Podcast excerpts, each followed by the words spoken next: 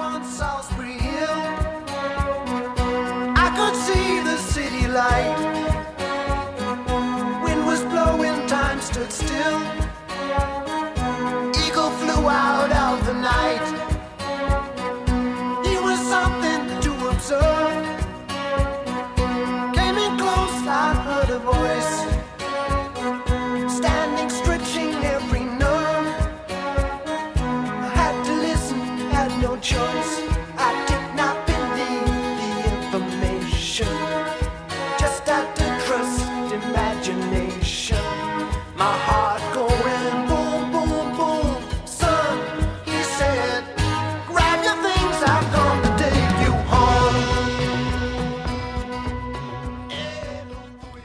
everyone, and welcome to an all new episode of Wonder Filled Week. I am your host, Caitlin Corey. I think we can all agree 2020 has been a lot. We've all experienced loss and hardship in some form or another, and it can feel like there is no light at the end of the tunnel. Many of us may even be feeling lost and like we are losing sight of who we are and what our purpose is. I believe we could all use some inspiration. I am honored to welcome a very special guest on today's show who I believe we can all draw inspiration from Mr. Jose Lugo. Jose is 33 years old. At the tender age of 16, Jose joined an LA street gang and was convicted and sentenced to five years in prison just two years later at the age of 18. When he paroled from prison, Jose vowed to himself that he would never go back and dreamed of one day telling the stories of his peers. Jose continued through life, never fully understanding the value in his own story. At the age of 31, he returned to jail for a DUI. After his three day incarceration, Jose had lost all hope. He took inventory of his life and saw himself only as a criminal with no value. On the brink of taking his own life, he was able to remember a simple truth that he had believed as a child that he as a person had inherent value, therefore, his story had value. It was in that moment that he was able to find the value in his story once again. Jose is the lead creative and founder of We Are All One Story. He travels the country, listening to and sharing people's stories in hopes of inspiring others to look inward and find the value within themselves and their experiences. Jose is set to release his memoir, Love, Faith, and Violence A True Song and Story, next month, November 2020. When asked why he does this, Jose responds, quote, I believe that the only thing that matters in this world are people and the impact we have on their hearts.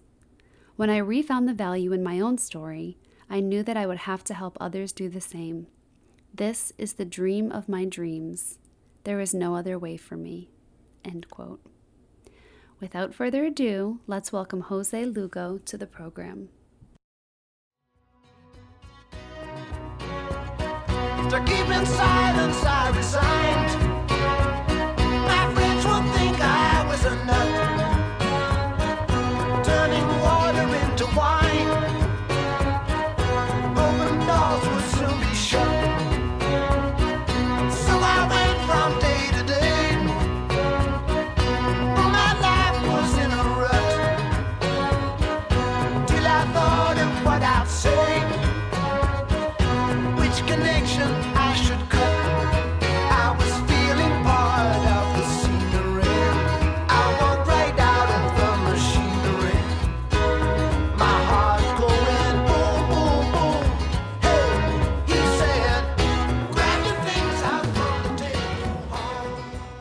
Hello, Jose. Welcome to Wonder Filled Week.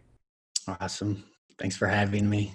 Of course, I'm honored to have you here. So, I want to thank you for making time to speak with me today because I know that my listeners will certainly draw inspiration from your story and your passion project, We Are All One Story. So, before we can get into how you arrived here, we sort of have to take it back a bit, right? So, we have to go back to where it all began for you. So, if you would, can you please take us back to your childhood and explain how your experiences from that time put you on a path that you hadn't planned for?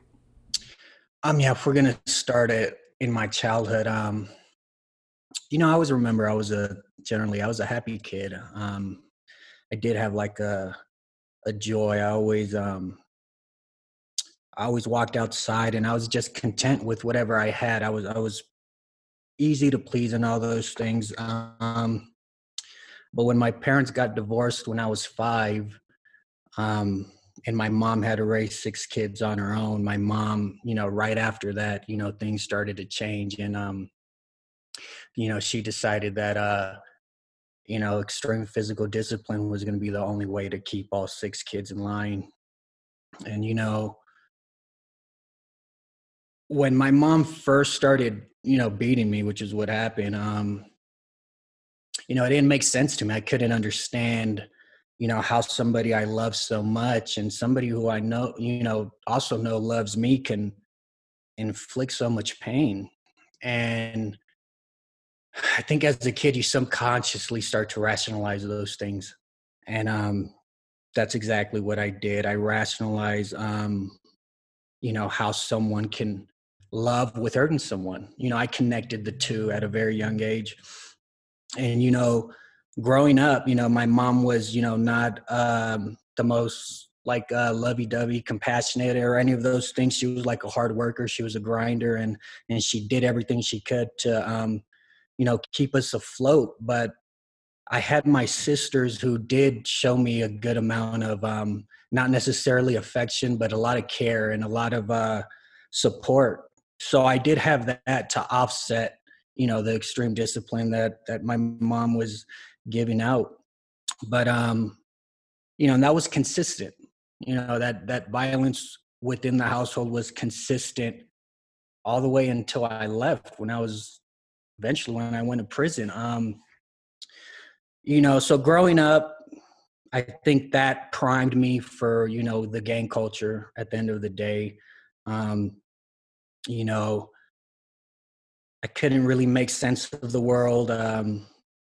I walk outside, and you know, we we grew up in LA, the inner cities of LA. I walk outside, and it's kind of the the chaos that I'm seeing at home. There's the chaos is outside of my front door as well and there's a familiarity to it there's a um something familiar about it like it feels normal and i gravitated towards you know the homies and i gravitated towards the gangs and and i liked it. Like at, at a young age i mean i had been hit my whole life and then now i can dispense violence and i can fight back and and it was empowering in its own way and um it's a lot of good virtues you can get but they're all for the wrong reasons. So it was the outlet and i think it was an outlet for a lot of my friends growing up because we had chaos at home we had chaos in the streets. It was what chaos do we want? The chaos where we can't do anything and we're helpless? Or do we pick the chaos where we can fight back? And we all definitely pick the chaos that we can fight back. Um you know so i joined the gang when i was 16 i went to prison when i was 18 and a half. I got convicted of uh, multiple robberies i got a five year prison sentence and and that started a whole a whole nother journey you know you know um within prison yeah, let's take it back to when you're 16. So when we're teenagers, you know, those years can feel really overwhelming, especially since, you know, you're describing your childhood, chaotic, violence, you know, you're seeing this in your home, you're seeing this in your neighborhood. Right. And generally at that age, we're all seeking sort of the same thing no matter where you're from. If you're from an inner city, if you're from a small town, you're a teenager, you're going through changes, you're seeking acceptance, validation, friendship, you're trying to fit in whatever that means so do you think that's what was one of the things that drew you into the gang? You know, you would have that acceptance, you would be part of that com- almost community in a way. That's exactly what drew me in. I mean, it was friendship, it was validation, it was um, what I felt was love. And it wasn't too far from the love that I was experiencing at home. You know, the way that we proved that we loved each other was fighting for each other physically or or doing even other things that involved violence and and of course that like it made absolute sense to me it seemed like yeah man this is love and you know these guys must really love me and and man this is for real this is serious i'm a part of something and and when you're young and you don't know any better there is really no sense of awareness of what's happening. Um, you're caught in that vortex of thinking all these negative things are positive because you don't know any better. I certainly didn't know any better and it felt like you know felt like home and in the pursuit of acceptance and validation, and particularly, I think this would be true in a gang, you do things in our, we all do things in our adolescent years, you know, that we know are wrong. We do them anyway. But in your case, it had, you know, much dire, much more dire consequences than maybe your typical teenager who just, you know, makes a mistake, gets caught drinking this or that. Your choices you know, led you to, like you said, be arrested and sentenced to five years in prison at the age of 18. And I know that's technically an adult, but I would still say that's a boy, like seeking, you know, you were seeking community, you were seeking something, and you got caught up in something. Thinking back on that time, what was going through your mind as an 18 year old, I'll say young man, entering the prison system? And what was your time in prison like? You know, being 18 and a half and going into prison, it's kind of like um, when you grew up, how a lot of us grew up in, in the gang culture we have tunnel vision. We can't see envision a future. I couldn't that was true for myself. I couldn't envision anything else for myself. I couldn't envision you know hey go this path and there's a future for me. I'm just stuck in the in the street mentality and you know prison became an extension of that you know? So now it's just more about surviving and and you know it's it's it's um its own society and you have to learn on the fly what's okay what's not what you can when you can't do um luckily i've been a pretty observant person and you know there's a feel for it too like it there's a real animalistic nature in prison and there's a real feel of like what's going on and um you have to learn that um you know luckily the vi- like the the violence was also an extension that wasn't foreign to me. So it's not like we i go in and and oh my goodness look at all this the consistent violence every day. That wasn't a shock at all. It was a it was just an ex, more of what i had already known. Um being 18 and a half i i was kind of happy i went to i got caught because I didn't know where my life was going. I didn't have a vision. I was like, man, thank goodness, like, like I needed that time out because if I didn't have it, God knows what else I would have done. If you just extrapolate the things I was doing, you don't just stop. It be you just keep on going more and more and more. And and you know, I there was a like a little bit of gratitude, like like I could breathe. Like man, like I knew that I couldn't get myself out of it and I needed something else to. And, you know, that, you know, that sentence helped me um, at the very least um, take myself out of the streets into prison where I can sit down and at least start looking at the bigger picture, or at least try to. Now, you're, you mentioned your sisters, and they were a source of support for you growing up, even with everything going on. How did they react to you going to prison, and were they there for you during that time? Oh yeah, they've been um, they've been with me the entire time. Um, you know, I get uh, I might start crying.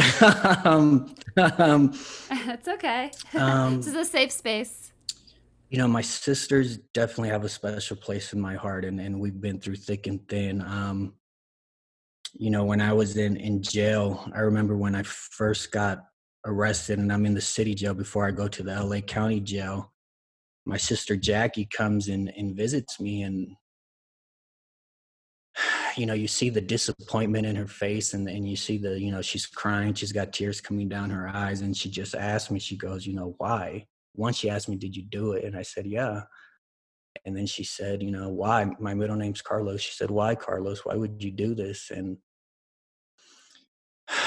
it's like so complex. And I remember just looking at her and, and, how you know in that moment how can i tell her that that i'm just mad at the world that that i that I've given up hope, that I don't see a future for myself, that I think this is the best thing going for me, that I I couldn't put that into into words. So I just cried with her and um we cried together and I went back to my cell and you know my sisters faithfully wrote me back and forth and you know that's something that's very important for any inmate when their family or their friends keep in contact with them it reminds you of who you are you know reminds you that you're not this you're not just this inmate you're not just this criminal you're not just this cdc number you're still somebody's brother somebody's son you're still a human and and man i don't know if they hadn't written me those years like it's easy to get lost in the persona and the society that is you know prison and street society yeah.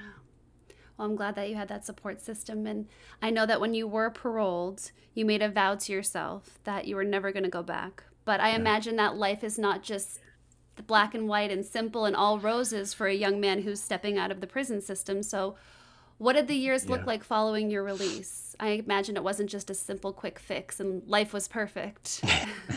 no, no, it was far from perfect. Um, you know, I got released from prison and I was quote unquote a free man, but I was still very much in prison in my thought process. Um, I still had an inmate uh, state of mind. Um, what I mean by that is that you know my actions were dictated by my pride and my ego, um, which is in the streets can help you survive, and long term it leads to destruction, one hundred percent. Um, so I got out of prison.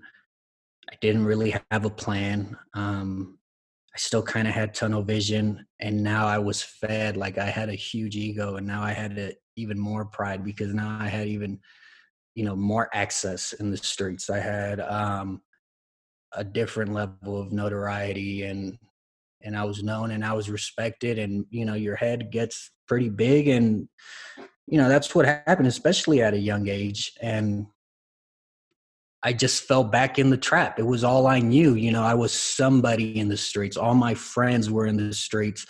You know i had um still a sense of community, belonging, even a little bit of a purpose, and and it you know it's kind of sucks you back in. And you know, I was two years into my parole, and I'm getting my hair cut, and I walk out walk out of the barber shop. I look to my left, the guy's probably hundred yards away from me, and I recognize him immediately. It's a guy, you know, I had a, we had a personal issue, and you know, I see the barrel of his gun. I see him, and then he discharges the firearm. Boom, boom, boom. It ricochets. I hit the deck. My friend gets, um, you know, he gets hit in the face, but he doesn't. You know, he's just bleeding, so it skimmed his skull. And I remember just seeing the blood coming down his face, and it was like in that moment I was like, man, I'm not gonna be able to. since I had tunnel vision still, I was like, I'm not gonna be able to get off of parole if I stay in LA. that was just my first thought, and um, and you know, I hadn't ever had a relationship with my dad, and my dad always said, hey, if you need to get away, you can come, you can come stay with me, and we can help you get your life together, and you know, I think that night I called him and I said, Hey, Pops, I need to take you up on your offer. And I need to get out of here. And that's exactly what I did. And where did that take you? You left LA? I went to I went to San Antonio, Texas. um, you know, and um, I try to live like a, a, a you know quote unquote normal life, and and it was a process. And within that process, I still couldn't let go of my pride and ego and the, persona I had built. I still couldn't let go of it. So I would still, you know, dibble and dabble in, in illegal things here and there and actually, you know, like little things that really is just like holding on to that bad part of you that you should let go. And, and I just couldn't let go of it because, you know, it was really all, it was what I thought it was all I had. I mean, it was not just a persona it was something that would protect you know the vulnerable kid inside like i'd rather you see the facade than to see me. I wasn't comfortable being me i was afraid of being judged i was a, afraid of being myself i didn't think i could be myself so i made this huge huge mask that you know takes quite some work to make and you know, bit by bit, like there's started crumbling. And um, that culminated when I moved to to Denver, Colorado. which is another the other phase in the story. it brings us to the next phase. Well, I know that in the next phase, from watching one of your previous interviews, that you said something first that I want to mention that really struck me. You said rock bottom hits you from all sides. Yeah. And when you said that in another interview, I was like, wow, that is just the truth because people think it's just one hit. You just hit rock bottom, but yeah. life just comes at you from every angle. And rock yeah. bottom is really more than just one thing, more than just one thing that happens. Um, so, when did you decide that you had reached rock bottom and you needed to change the course you were on? So, you know, it was a good amount of fate for sure. Um, my brother called me. You know, I was just floating like without purpose. I didn't really know what my purpose was, things like that. And I was still the hurt little kid who couldn't express himself, and like I instead you just like I never I wasn't a smile much of a smiler before either. Uh, my brother just called me out of nowhere and he said, um, "It's like, hey, bro, I need a roommate." I was like, "What do you need a roommate?" He was married at the time. I was like, "What do you need a roommate for?" And he says, "Well, I want to make the U.S. Paralympic team. I want to try and win a gold medal." I was like, "Man, that sounds exciting. Let's do it." so um, he was having problems with his wife, and that's why he needed a roommate. And um, we both booked tickets. We both flew into Denver. We looked at places. We signed the lease that night, flew back home, packed our stuff, and came over here just like that. And and um, you know, I thought that that was going to be easy, but um, I moved out here, and now I had no friends.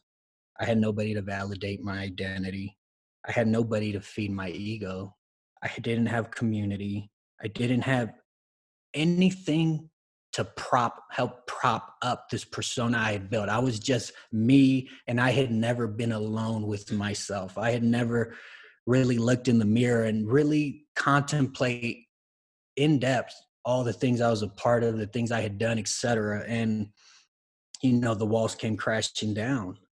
Um and man, it was it was it was intense. It was it was one of the most the most painful thing I had ever been through. Um, hands down, the you know I ended up get, getting into deep depression, and you know it could have it, it could have took my life to be honest, and I didn't know what was happening.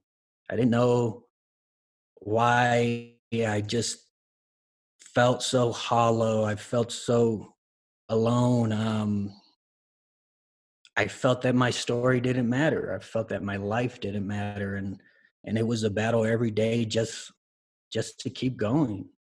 And you know, I've always known that I've been a fighter, and and the more I would try to pep talk my way to get through the day, the more I'd go deeper into the depression. Like you can't fight it with with with strong words and brute force, and I was just lost utterly alone, felt utterly alone. And I felt that it was my punishment for all the things I had been involved in. I felt that it was my due punishment for the life I had lived.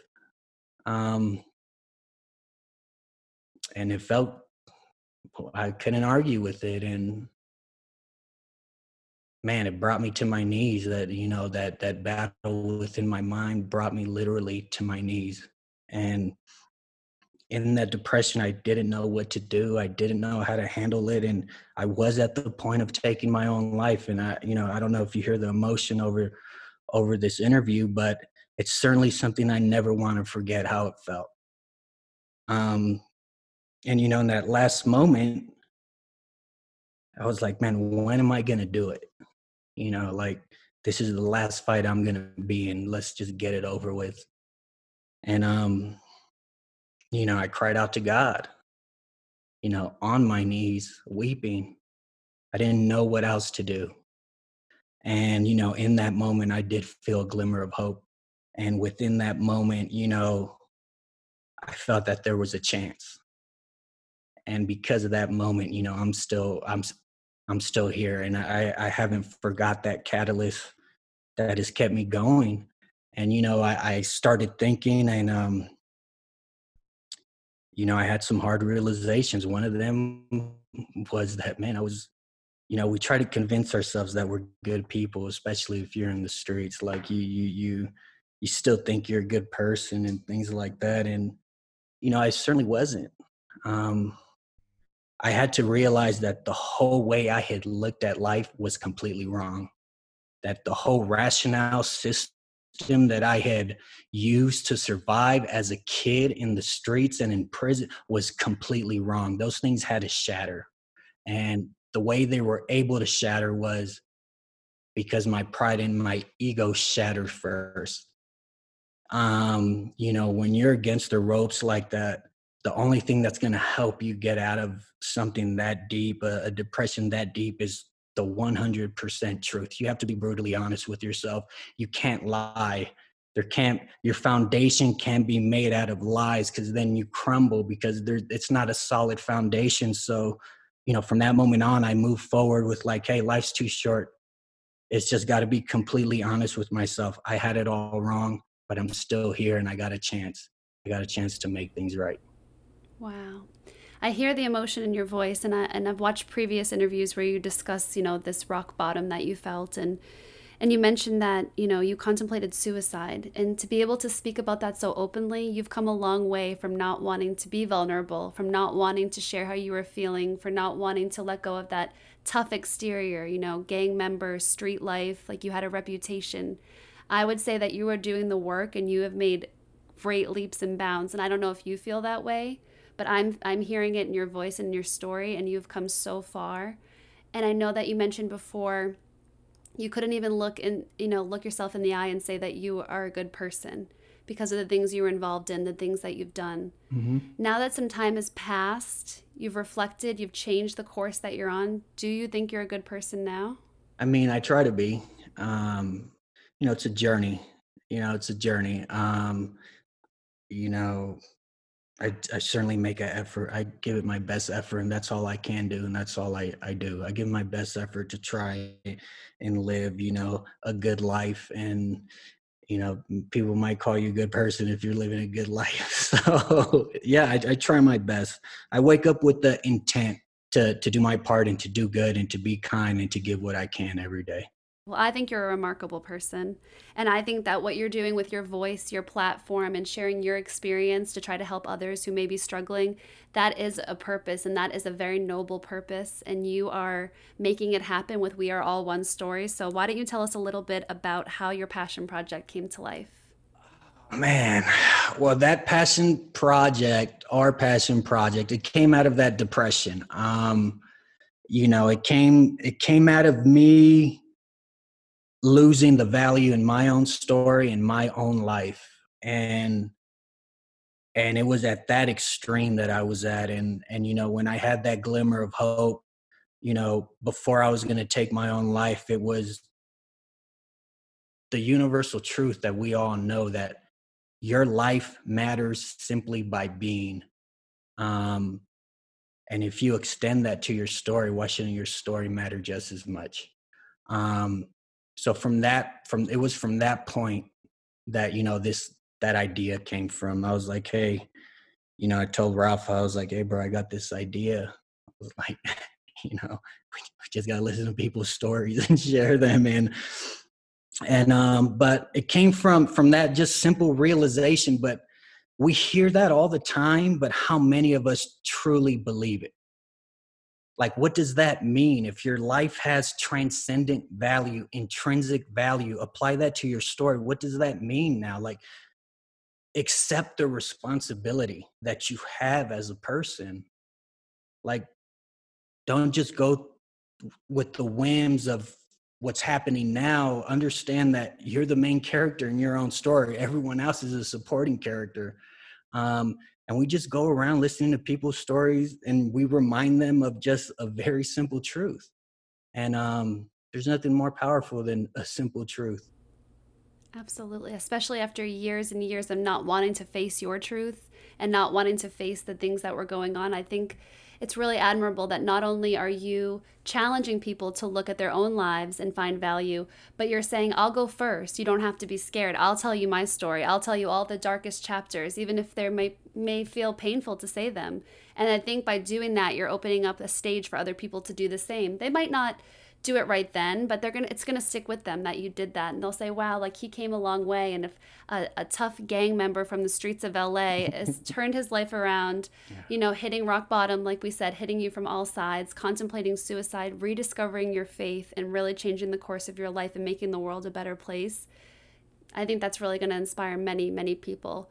What is your dream for We Are All One Story? Where do you hope to see it in five years? Oh, I mean, we have a pretty big dream for it. Um, you know that we want to see what we do um, nationally we want to do it internationally um, you know we we're in it for the long haul and uh, we just focus on the work and you know we focus on the people that we interact with all the time but um, we want to see this go to the highest level and we want to see we want to go and share people's stories all over the world i love it now i have to ask because you know you you are close to your family your family they are the supporting players in your story.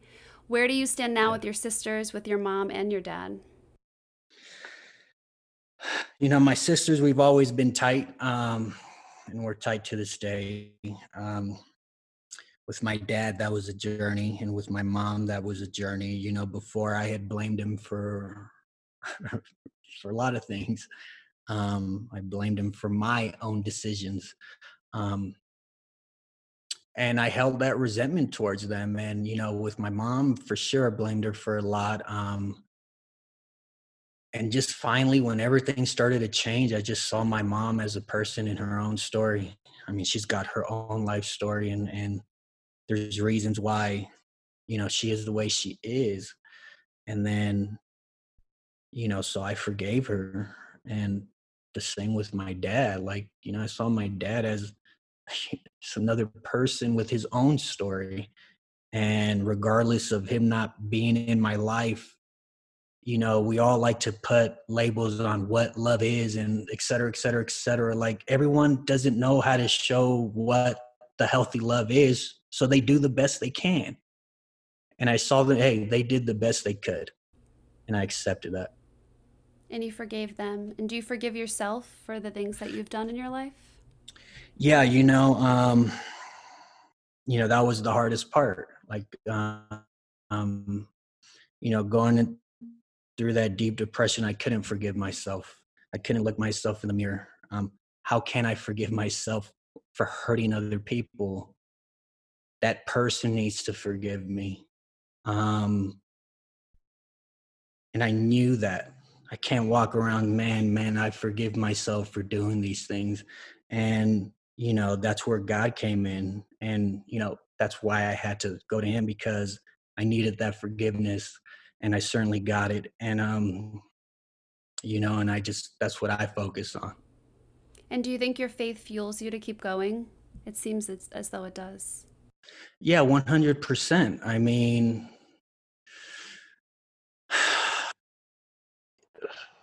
you know when you're at the point of taking your life and the only thing that saves you from doing it is that spark of faith that little tiny bit of belief that was left way back when in the heart of my hearts where i had to dig deep so deep that i had to remember something i was believed as a five year old and then to to feel it and believe it and you know to see it in action day to day it's it fuels me every day 100% wow and what would you say to your 16 year old self who's about to join the gang and, and go down that road would you stop yourself or would you think you needed to go through these experiences to get where you are today you know there's nothing i could have told my 16 year old self and um you know um but i wish that you know that my 16 year old self could feel love and could feel what I feel now. That's beautiful. Well, Jose, I can't thank you enough for coming on Wonderfilled Week and sharing your journey with us. Your faith, your resilience, and your determination is truly admirable. You inspire me to look inward and, you know, find value in my own story, even if some of the chapters are embarrassing or, you know, painful. But I think you're right. I think we all have to look inward and, and, and see that we have value, our story has value, and if we share it, then it can help others as well. So I encourage my listeners to follow along on Instagram and Facebook at We Are All One Story. Visit your website, weareallonestory.net. And the best one, I think, is the YouTube, so you can see the people. um, so go to YouTube and subscribe. We Are All One Story. You'll see a nice, diverse mix of guests. But Jose, I thought it would be best for you to have the final word today. 2020 has been a tumultuous year for all, and some people may be feeling unsure of what their purpose is. They may be struggling to see the value that they possess. So, what would you tell someone who may be listening today who doesn't believe their life has value? What message of hope would you leave with that person? One, your life has intrinsic value. Um, regardless of what you accomplish, regardless of what you do, regardless of what you don't do, you could sit at home all day. Your your life still is just as valuable as the next person's. Um, you know, during this quarantine, I know we've all had a lot of. we see how long the days can be. Um, you know, just focus on the positives. Um, you know, finding your purpose. That's a journey you just got to intently go on it. Um, there is a level of work that's required. There has to be a willingness for you to engage in the work that's needed to pursue your very own purpose. Um, and it doesn't have to be huge. So if you love doing something small, just try and do that consistently, and you'll see that it'll just grow and grow and grow and grow. I love that. Thank you so much for doing this. I really appreciate it. And I really am inspired by you. Oh, thank you. Thanks. I'm inspired by you too. Thank you. Thank you. Thanks. All right, Jose, I'll talk to you soon, okay? All right, talk to you soon. I'm, I'm grateful and I'm thankful. I'm grateful and I'm thankful.